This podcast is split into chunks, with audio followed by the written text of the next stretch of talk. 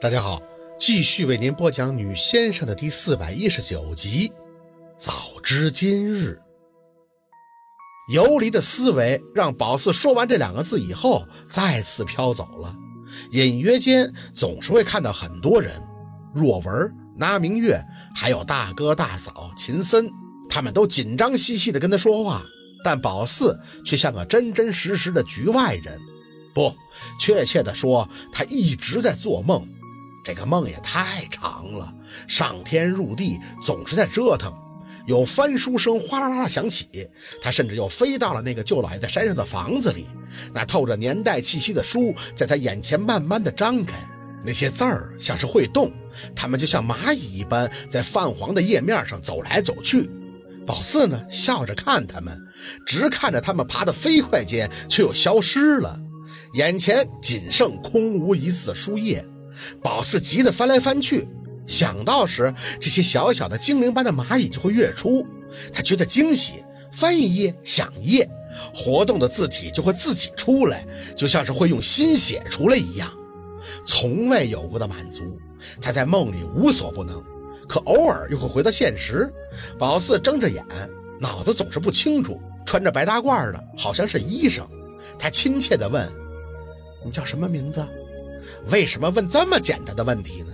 宝四有些不高兴，但嘴里还是回道：“薛宝四。”他向着舒出口气：“啊，那你知道这是哪里吗？”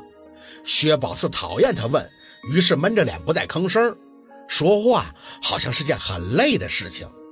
医生，我家宝四什么毛病啊？初步判断是产后抑郁。陆太太这种情况虽不常见，但也可以归类为产后抑郁的一种，也就是精神障碍呀。那怎么办呀？宝四肩膀好像被人搂住了。那这两个月了还昏昏沉沉的，什么时候能好啊？这个我们没有办法确定，主要还是靠家人的疏导。陆太太身体没有异样，我们也不太建议用药，因为很多产后抑郁症的患者多半是悲观、抑郁、思维敏感、多累，还有会自杀的。但是陆太太跟别的患者症状不同，她只是嗜睡，所以呢就不需要抗抑郁安定的药物。宝四的眼前总是黑暗，但会辨别出很多声音，感觉那明月抱着他轻声的哭。宝四，你这啥时候才能好啊？不要吓我们呀！陆二呢？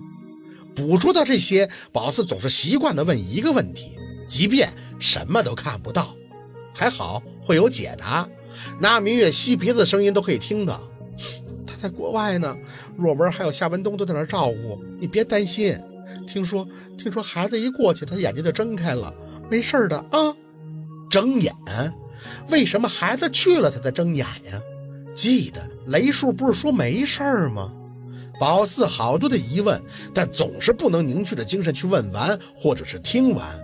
那明月还在絮絮的低语：“宝四啊，这几个月发生了很多的事情，那个贵老婆子已经死了，被警察抓到了，就自己服毒了。”沈家那个老太爷为了这事儿动了很大的怒，还差点就过去了。他还来看你了，说是这些破事儿都过去了以后，没谁再会耽误你们过日子了。过去了，过去了。宝四还是机械的重复：“真的过去了吗？”那明月的哭声断断续续：“什么呀？抱走孩子钱也来了。他说呀，他说有了孩子就知足了。发生了这么多事情，他心累了，他也不会再管了。”对若金儿啊，他也放下了，放下了。宝四脑子里空空的，就这么放下了。早知今日，究竟是要闹个什么呀？事情是想不清楚，宝四也没心用力去想，似醒非醒的感觉自己被担架抬着送上了车，然后飘飘忽忽的继续走远，去哪儿不知道。若文的声音像是让他安稳，他说：“回家。”四宝，我带你回家。家，宝四喃喃地张嘴，想告诉他，有陆二的地方才是他的家。现在几月了？龙沙宝石要开了。陆二说过，他坐月子的时候就会开满院墙了。可是发不出声音。宝四总是晕晕沉沉，身体呢时冷时热，衣服也总觉得会黏糊糊的粘在身上。这日子过得真是天昏地暗，根本分不清楚自己是死是活。只是梦很美，却又那么不真实。冷的时候，他会感到纳明月给他盖被子；热的时候，他会感觉到有凉凉的毛巾擦过身体。纳明月怎么总在哭啊？他的声音时不时的就会听到：“宝四啊，你醒醒吧，醒醒吧，这到底什么毛病啊？”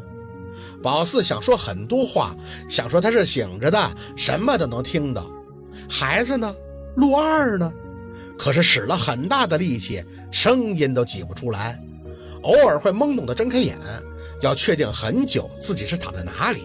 入眼的炕柜很熟悉，是他家，他回老家了。可是哪一次疑问还没等发出，又会昏沉过去。听到那明月打电话吼着让谁回来。这应该是小六吧，然后他又说：“你要去哪儿找？你到底发生了什么事情了？”喂喂，宝四开始着急，想醒过来，有很多的事情要去做，可是身体不听话，四肢总是软塌塌的，除了忽冷忽热或是大量的流汗，带给他的全是梦境里的东西。四宝，四宝，熟悉的男音响起，宝四挣扎着睁开眼。